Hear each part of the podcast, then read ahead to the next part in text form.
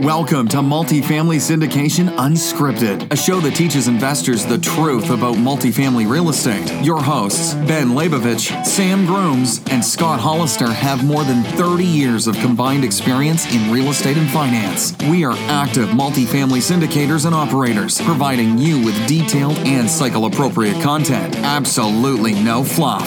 So, if you want to be smarter about how and where you put your capital to work, listen up. You will learn what works in today's market conditions.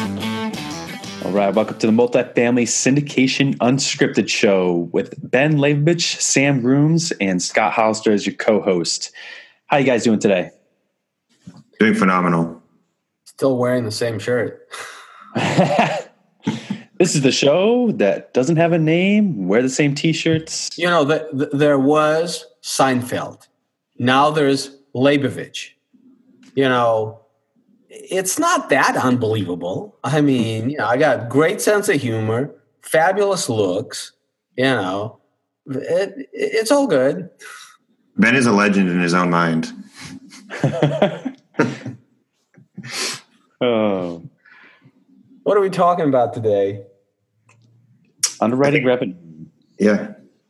Other income. Still underwriting revenue. How much freaking revenue do you need to do a repositioning project? A lot. Still underwriting. a lot. What are we doing? We're basically doubling the NOI within the course of three years, and that basically is what our projects end up looking like. In order to work out, and again, we don't set out with this objective in mind. It's just in order for the numbers to make sense, in order, whenever, I should say, whenever the numbers make sense, what ends up happening is we double, we almost, not exactly double, but practically in, in, in come really close to doubling the NOI in three years. So yep. yeah, Sam's right. You need a lot of revenue. And and so far we talked about rents, but that's not all the revenue you get. So today we're talking about where else can we pick up revenue besides just your monthly rent. And Samuel, where else can we pick up revenue? So the, the two big line items are other income and utility bill back, or you, what a lot of people use as RUBS or or so, flat fee. Other income is just like your wife is a hugely successful real estate agent and she sells million dollar homes and she makes a lot of money and you're a kept man and that's your other income. Is that the other income you kind of had in mind? Patricia would not appreciate you calling her income as the other income in this scenario.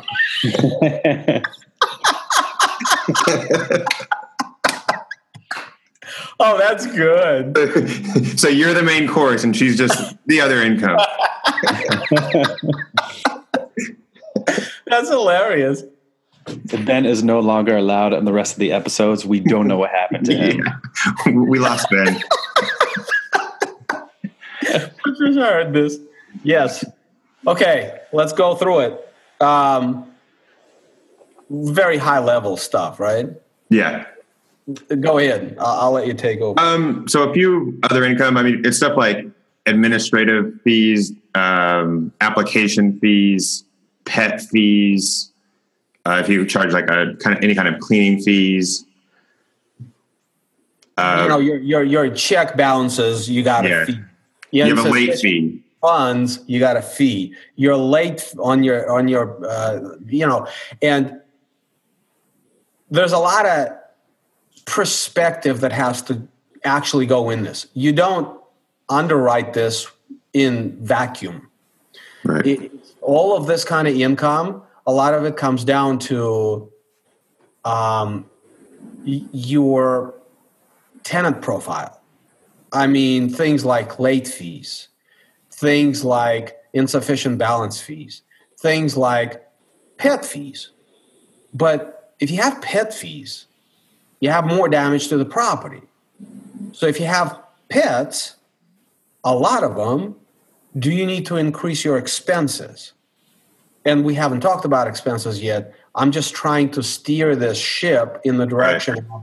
you don't just slap a number on this revenue or that revenue without understanding what it's going to mean operation to your right. property. and, and you make it a good point about the late fees and knowing your tenant base. So you could have a property that's very heavily reliant. I'm the one and only Ben. Oh, of course, I'm making a good point. so you could have a property that has a lot of late fees and they have a ton of other income, and I'm completely transforming the property. I'm upgrading my tenant base. I'm increasing rents.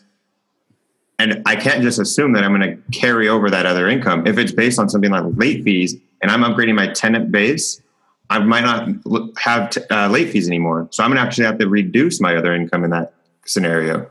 Um, but what are you doing to improving your quality of life? In the first case, you're chasing people like there's no tomorrow, right. just so that you have money in the bank. In the second case, you've got the kind of people who appreciate the quality unit that they have and they want to be there and they're stable and they have a good job. And when their alternator goes out, it's not a question of pay my rent or fix my car. They, they have enough money to do both. Well, yeah, and there, there's plenty. There's plenty offsetting it, right? I'm getting higher rents, um, and we haven't got to it yet. When I think it's next episode um, economic loss, and we'll talk about bad debt and that kind of stuff that you're going to get from those lower class tenants. So. Right.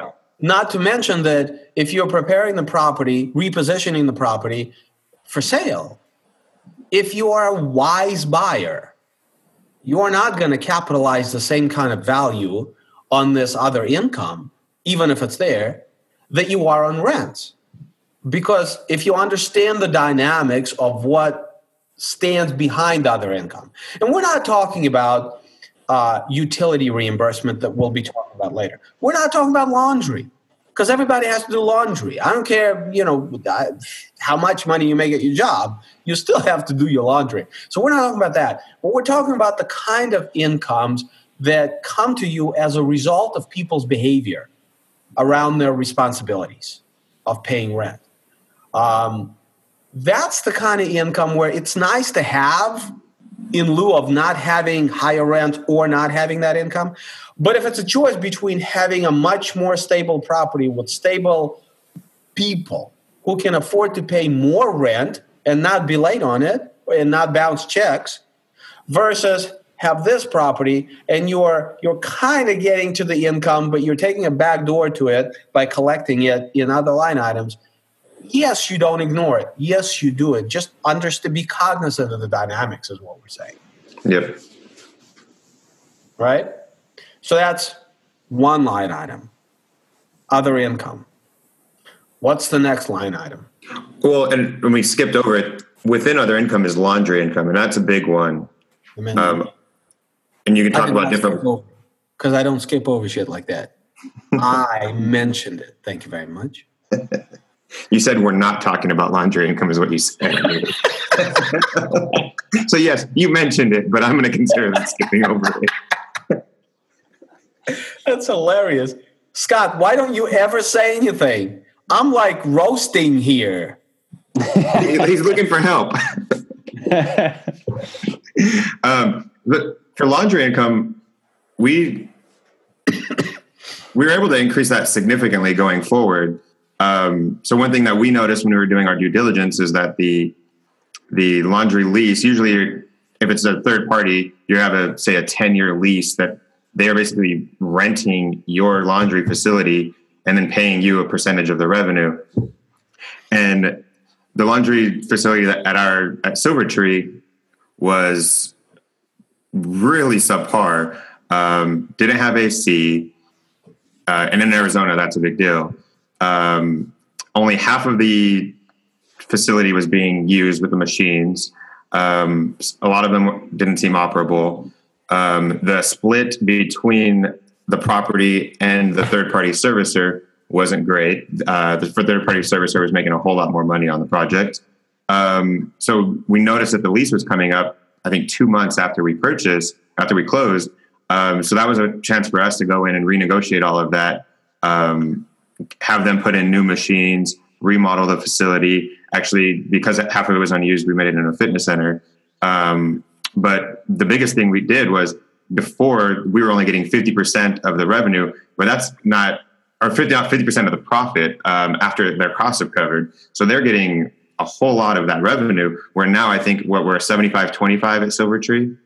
Um, so our income's going up significantly uh, just because we noticed that the laundry lease was coming up.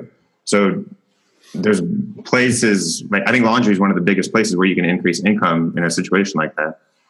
And it is. So the biggest one of the biggest topics I see is do you hire out and third party manage to take a less of a headache or do you buy your own laundromat system and take all that income but deal with the headaches at the same time of maintenance? And so why did you pick to to release up and negotiate those terms? Well, first of all, you know, like South Mountain we closed, it's got 5 years left on the lease. If we break the lease, even if we wanted to, we break the lease. It's like, what is that? You know, it's going to cost us money, first mm. of all. Second of all, uh, I don't want to be in the business of running laundry equipment. It's it's it's not. We looked at it, but at the end of the day, even if there were extra profits to be had, there weren't enough extra profits to be had to increase the workload on the on-site personnel or to increase my costs by having to outsource third party every time right. something breaks. The upside on the income was minimal, but like we said, the headache was astronomical. It just seemed more than we, we wanted to take on. It's like we could also manage our properties ourselves, or we could do the managing of the construction and the renovation ourselves. But why not pay a 3% fee or a 5% fee to unload that headache? Yep. No, well said. Yeah. Uh, but again, it's very subject because of an important distinction. You would think that a laundry facility is providing a service. No, contractually, they are a tenant. They are renting a space. There's a lease agreement in place between the property and the company, the vendor. And so you can't break that lease. You can't it's it's usually a 10 year lease. And they are allowed to install their equipment inside of that space as part of that lease. So the idea of first of all you only get really one inflection point where you can make any kind of decision and that's once every 10 years because typically industry wide that's a 10 year lease. Uh, secondly, you know, a 50 50 is pretty standard. 75 25, I think, you know, about, I, I, would think about as good, Sam, as you can possibly get. And we get new equipment, new machines, highest grade machines, and things of that nature. Um, and why we're doing it? Because we're repositioning the tenant profile. So the kind of people we want at the property are the kind of people that are going to appreciate a little message on their iPhone that says, "Hey, your laundry uh, is done. Come move it from a washing machine to a dry machine." You know, which is something you can't do with older style coin, uh, coin operated laundry kind of thing. So. Uh, you know, it's it's you just kind of have to look at the pros and the cons, and it's deal deal specific. And and one thing I'll say is, even if you're in, we have like South Mountain, we have five years left on the lease. We're already approaching the servicer to see if we can renegotiate that. They're a business; they would like to increase their revenue. If we can say, "Hey, let's go in and complete," we want to remodel this. We want to put new floorings and paint, put some new vending machines in this space, um, and that'll increase your revenue as well as ours. Can we get some new machines for that? and mm. their business they they'll look at it and determine if their return is there for them. Um, so you can still approach them just because you're in a lease and maybe work out better terms um, or work out new machines. Yeah, maybe even extend it for them. Hey, let's enter a new 10 year, but right. Absolutely. Yeah. Okay. Now let's talk about rubs. Ben, before the show, or even during the show, got a little uh, hotted hot about testing. talking about rubs. Got a little testing. yeah, so, I was telling these guys a story how you know our property manager Sheldon Cook. uh, should we step back and talk about what rubs is versus the other utility bill backs? Yeah, I suppose. I suppose that's probably the most logical progression. you know me. Logical is not my compartment. That's you. So go ahead and identify the baseline. Well, so, so there's different ways. So what we're doing is the property pays a lot of uh, costs and uh, utilities. So what we're doing is we're billing that back to the tenant, and that's part of our other income. Um, so you can do it 90%, 100% uh, of your cost billing back. Um, that's dictated by your states. Um, so you definitely want to look in the laws. But for this conversation, we can just assume 90%. Um, and so what, when we took over Silvertree, it's a flat fee. Just I think they were charging was, what six. It was a flat fee. Yeah. What he was charging them was a flat dollar amount every Yeah. month. Sixty-eight dollars is what I think his amount was. Um, and so that's that's one of the more common ways to bill back utilities. Um, it's pretty straightforward. It's easy. Um, it goes right in their lease. Um, but because it's that flat amount goes in their lease, you're locked in for the next year on in being able to increase that amount. Um, so that's one of the downsides to a flat fee. Uh, you'd say your utility costs in the last year increased 10%. Well, it's going to take me over a year before I can recoup that 10% from that tenant that I just locked in their lease. Well, so there's a couple of there's a couple of issues. One issue is a liability; it's a legal issue. Yeah. Uh, there is not, I believe, there is not a single state in the United States that allows you as the landlord to make money on people's utilities, meaning that you cannot overbill people beyond your cost of those utilities, common area utilities. So if your property spent $100,000 on utilities, you can't bill people $105,000. Okay? Now, arguably, what he was doing, the seller, because he had a flat rate, uh, it's almost a guarantee that that's exactly what was going on, that he was bringing in more money. First of all, it was a flat rate that was the same whether the unit was a, a studio unit or it was a two bedroom, two bath unit, which in and of itself is not fair because you're not using as much water in a studio unit as you are in a two bedroom, two bath unit with four or five occupants. You just, you just aren't. So, what is the reason you're paying the same amount uh, in both cases? So, it's inequitable. It's it's it's not cool, and chances are he was collecting more revenue from this line item uh, than the costs to the property. Which Well, he it was definitely more than the utility line item in his T12. Um, we don't know if he was including, say, trash service on top of that within that. right. Um, so, so the other way, if you don't want to do a flat fee, the other way to charge utilities back is what's called RUBS or a ratio utility billing system, and that's basically a way to take my total costs and allocate that to the tenant based on various factors. It could be a single factor or multiple factors, whether that's uh, by number of bedrooms, by number of tenants, by bathrooms. Yeah, uh, there's or the really complicated ones uh, and third party ones use a combination of all of that. So there's a matrix. They use a matrix to Yeah. kind of uh, underwrite all of that. And every month, it, it's not a static thing. Every month, their inputs are static, but based on the property's utility expense, this amount changes every month, and so people are billed different different amount every month. Um, And you can do this in house or you can do it third party. And so the funny thing I was telling these guys right before we uh, hit the record button is that our PM is quite large. They have probably over 20,000 units under management at this point. And we were talking to one of the owners about this issue with Rubs because, frankly, there are some aspects of it I'm not a big fan of, and it seems overly complex for me in some ways.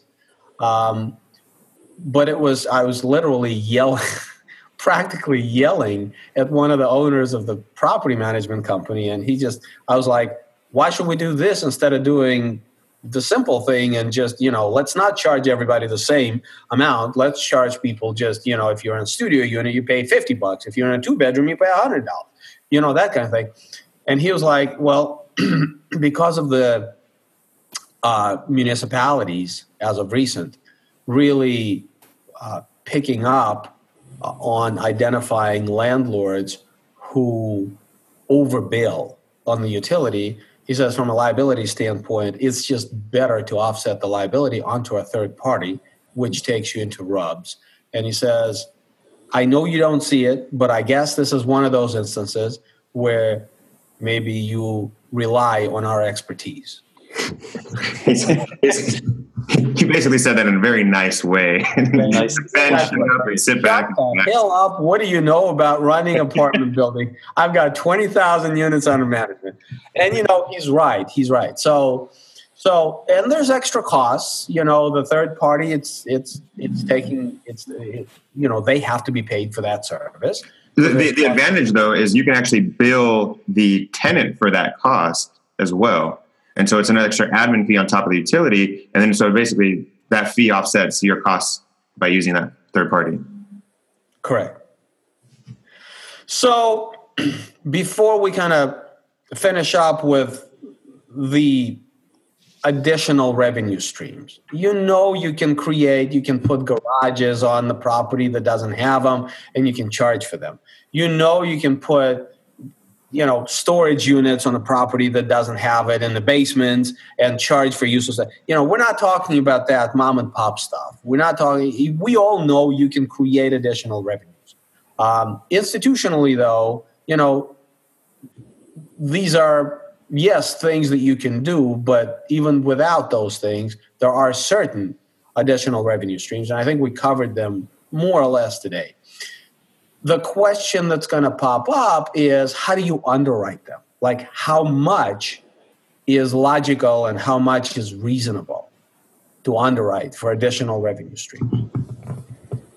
I think my answer to that is the same as it is for underwriting every line item in real estate, which is no matter what you do, you don't underwrite percentages you don't underwrite this is going to be a certain percentage of your top line revenue. You don't underwrite this is going to be a certain percentage of your NOI. People's behavior is not denominated in percentages. How many loads of laundry somebody does is a function of dollars. It's a function of lifestyles. How much, you know, how many late fees, how many, you know, how much RUBS it's a very difficult thing to underwrite, really. But if you study it and you look at national averages, there probably will emerge some kind of picture that's probably going to lead you to believe somewhere between 3 and 5% of the top line. Um, but again, that's an output, not an input. Like That's an output, not input. I hesitate to tell you to do that because each property is individual. Each tenant based profile is individual. You just have to look very carefully at those things. Um, so, so Ben, let's jump into that. So, let's just say someone's working their first syndication in a market they're starting to be an expert in.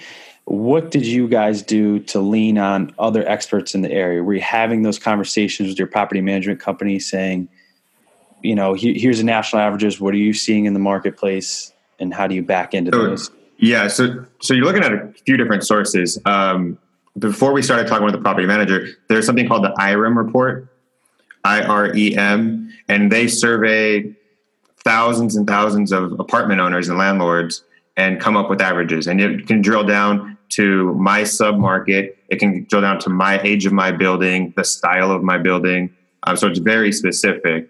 Um, and that's one of the best sources. And we'll talk, we use that a lot for expenses. When we get into expenses, we can talk about that too. Um, but they'll tell you between 400 to 600 and other income for our market here uh, per unit per year. Mm-hmm. Um, and and then we, we also had the same conversations with the PM. So what is your data saying? And then we're combining co- combining those two pieces of information with what the property where, where the property's at now where where are they different where they're they the same? Um, and it's kind of just mingling those three pieces of information together to come up with our underwriting. Which is which is great for your understanding. So how would the bank underwrite those certain things as well? So what are they looking at and are they using the data that you've gathered and just kind of trusting you? So it's it's funny the IREM report i have a friend who's an underwriter at a big national bank a commercial underwriter and the IREM report was actually referred by them it's it's one of the biggest sources of information for bank underwriting. Um, just these standard, like obviously not for rents, but for your other income, your economic loss, and all of your operating expenses. Most of most of their operating expenses they just come from averages. And this brings us to an interesting, interesting point, which is that all of the secret sauce is in the income. Like I've mentioned this before in prior podcasts, maybe even this one, and God knows in every podcast I ever go on to, and almost every article I ever write. We know how much stuff costs to run. Yes, there are variances. Yes, there are variances due to mechanical setups, due to age of construction, due to location. But by and large, if you compare apples to apples, IREM, uh, Association of Apartment Owners, they will tell you what their research is indicating as far as how much it costs to run things. And what you do as a reasonable underwriter is you don't assume that you can do things better than everyone else. You assume that you're going to be average, and if you overperform, you're just lucky and count your blessings and move on with life. So if the expense, I call it burn. If the burn is going to be the same for you as it is for everybody else, then you better be able to find your delta on the income side because that's the only place you're going to find it. And this is just a glaring example. Like people ask, well, how much you know, how much, how, how do you know how much stuff's going to cost? Well, it's not like it's a freaking, you know, unknown to mankind magical number you know? There's like a billion apartment units that other people are running in this town. What's it cost them? I mean why are you going to be any different? And, and, the one the one exception that i know of is fannie and freddie when they're calculating dscr specifically they will use your t12 other income. But for the and most other uses they're using averages but th- that takes us into an interesting conversation, which is where we underwrite to ourselves and our investors on this hand, and on this hand, we underwrite to the lender, mm. and on this hand, we underwrite to the property manager. So there's there's everybody's got a different perspective on the same deal, and everybody's got this box this thing's got to fit in because that's how they think and that's how they know things, you know. So it's part of what we do is to be able to do that. And frankly, when when we have to underwrite to the lenders, I just have a heart attack. So Sam just handles it because I'm like, you want me to do what with what and why? It's just so he just he just does it because he just he handles the lenders. He just does it. He, he lets them see stuff in the way that they are comfortable looking at stuff. I just want to see stuff how I think it's going to be real. That's not necessarily how everybody wants to look at stuff. Yeah, I'm getting a little sidetracked here, but yeah, the biggest difference I would say is the lenders underwrite lower operating expenses than what we present to our investors. Um, and so, and so they do that because then that allows them to underwrite lower income as well. Okay, and they they they think they're going to be conservative. Listen, uh, I had an investor call me who is a sophisticated guy. He's a Wall Street guy, he's an analyst. Uh, he invests with us and he does a lot of other things working on Wall Street for a private equity firm and does mergers and acquisitions and all that kind of stuff. Well, of course, like many people, he hooked up with us because he wanted to learn hands on what this kind of back of the kitchen looks like because he wants to be us at some point. So, as part of that whole process, he's talking to brokers. He's putting himself on the email list. So, one day he calls me and says, There's this deal. Uh, you know, I- I'm not going to tell you which broker it was because I learned from when you guys yelled at me when I yelled at CCIM in like the first show or the second show or something, and you guys ganged up on me and and, and, and I'm not going to say the name, but it's a national broker. So he called me and he said, listen, they're telling me, they're convincing me, they're offering me to speak to their underwriting department. That uh, real estate broker, like people selling multifamily. They're convincing me that my operating cost per door is going to be this. And he gave me a number. And I just laughed because it's about $500 less, the low of the range that Sam and I would even consider. The low. Forget about the average or the high. Okay? So there's there's as many opinions on this as there are people in the room willing to discuss the matter. But once you are there, actually running the property and actually backing out your trailing numbers and understanding what it really costs, you know, you, you, that's why IREM is kind of nice because instead of providing you with underwriting guidelines, they provide you with rearward looking research, actual research of what people are seeing things cost in the marketplace. And, and going back to your point, Scott, about using the PM, that's a huge advantage of using a PM that has 10,000 units under management in your own, in this one market. Uh, they have tons of data. They actually have more data than the IREM report. But the trick is to get the time of day from guys like that. Mm. Because they don't just pick up the phone just because you called because you think you're smart and extremely well good looking. They, hmm. they, they don't just pick up the call. So the question is, how do you get in with these guys? How do you get the time of day with these guys? That's a different show. Yeah. And one of the best tips I heard in the last couple years was pay them for their time. Yes. Take them lunch and pay them. Separate yourself, you know, develop those relationships because real estate is a relationship business. And what Ben does, Ben's got some secrets, but he's not willing to divulge them yet, right? No, I'm not. Okay. I'm really quite good at what I do.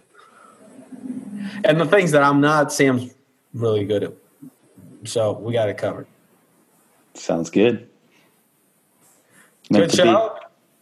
Great show. Why don't you wrap things up? I think we're uh, we're coming up on 30, 35 minutes. Perfect. All right. I think we got this 30 minute thing down. I think so. Yeah. The name, you guys the name? wanted to do that. You guys are busy.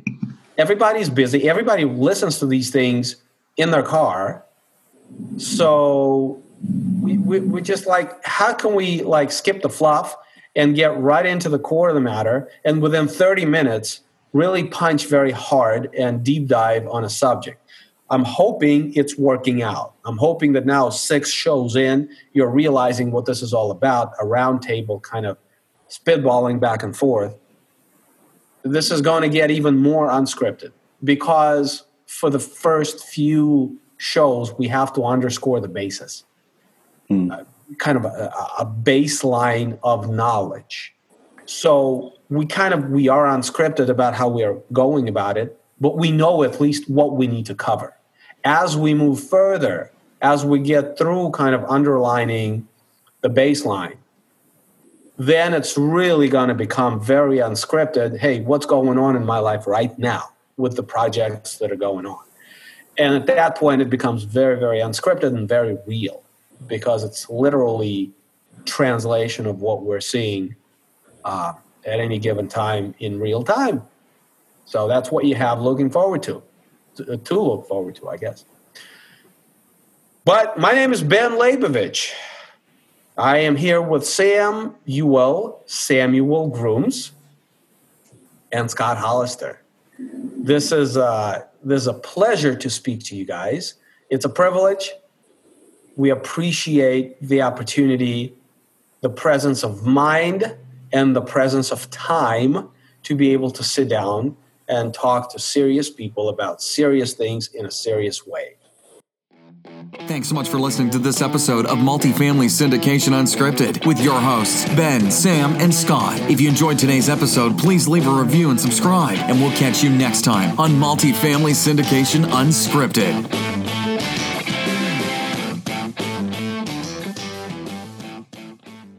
For Samuel, Scott, and myself, have a great day. We'll talk to you in the next show. Ciao. You just couldn't help yourself. How to take away Scott's outro. Man. yeah, look at Scott. He's bent over. Oh, no. It hurts. you can yours again. Look, Sam's got.